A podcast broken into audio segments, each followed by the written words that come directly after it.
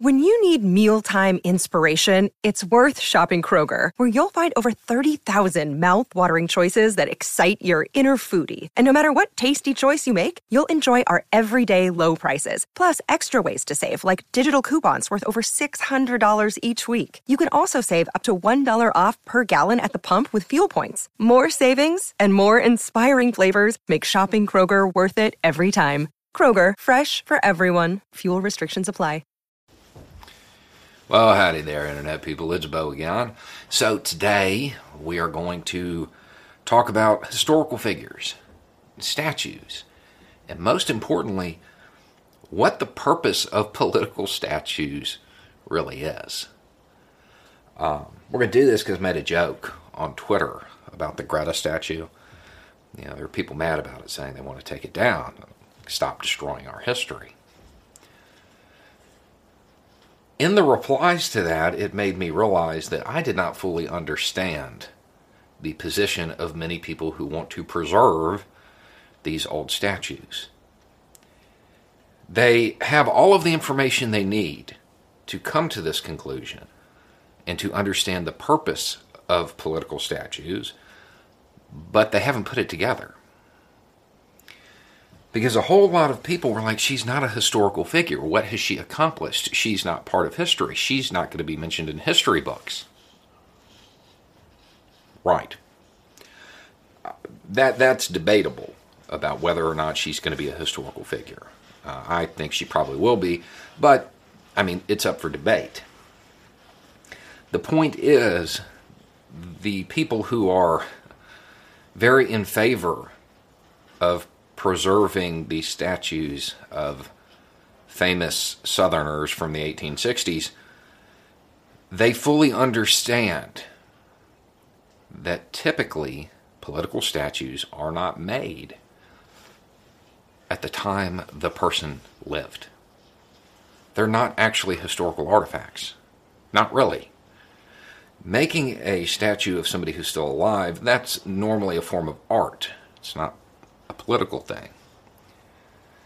Those statues of the Southerners that people want to hang on to, the overwhelming majority of them were not made until decades after the war. 1890s to 1950s is when most of them were made. That kind of shows that the history existed. We're talking about almost 100 years later.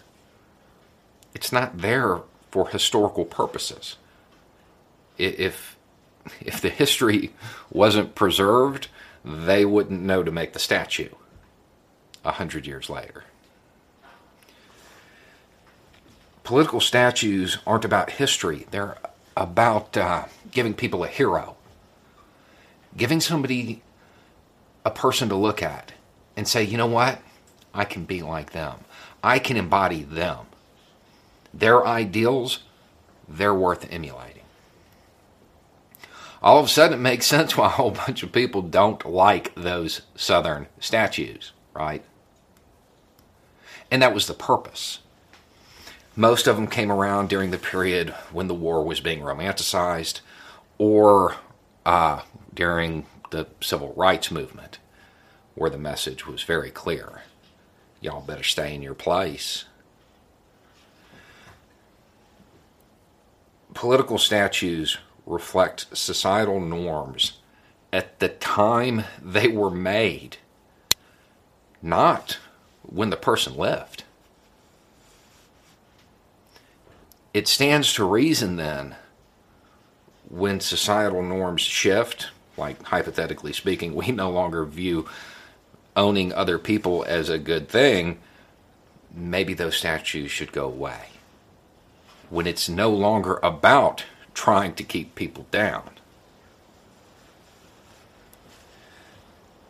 Political statues are to create heroes, to inspire people. Most people are not inspired by old slave owners yeah, I, I would much rather have a statue of Greta than Jefferson Davis I'd rather have a statue of Kristen Davis than Jefferson Davis.